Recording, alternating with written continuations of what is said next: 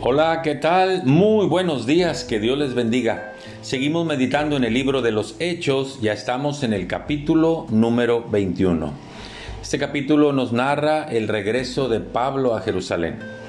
Pablo, después de aquel viaje misionero, sabía que al regresar a Jerusalén le esperaban prisiones, le esperaban problemas, le esperaban conflictos, habría luchas, pero él había dicho que no estimaba su vida si la perdía por causa del amor de Jesús. Y mire lo que sucede en este capítulo veintiuno. Ya estando en una embarcación, dice el versículo tres, al avistar Chipre, dejándola a mano izquierda, navegamos a Siria y arribamos a Tiro, porque el barco había de descargar allí. Y hallados los discípulos, nos quedamos ahí siete días, y ellos decían a Pablo por el Espíritu que no subiese a Jerusalén.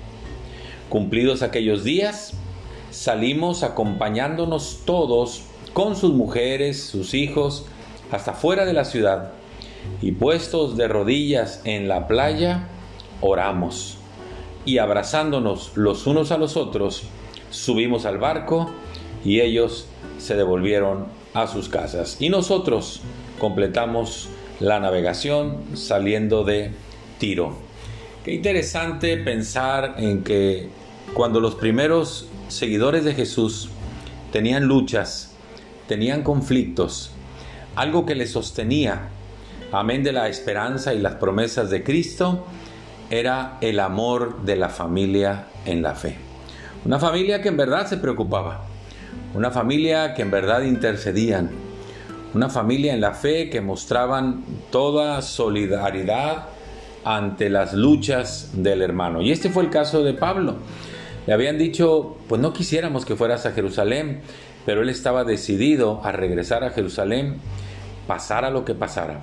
Me llama la atención que dice el versículo cinco, cumplido aquellos días salimos acompañándonos todos, todo el grupo de seguidores de Jesús fueron con Pablo. Dice, y también iban las mujeres, iban los hijos, y llegaron hasta fuera de la ciudad, y allí en la playa se arrodillan. Me imagino que todos se tomaron las manos, hicieron un gran círculo y estaban orando para que a Pablo le fuera bien, que Dios mostrara su favor y que Dios mostrara su misericordia. Y dice el versículo seis, y abrazándonos los unos a los otros, subimos al barco y ellos se volvieron a sus casas.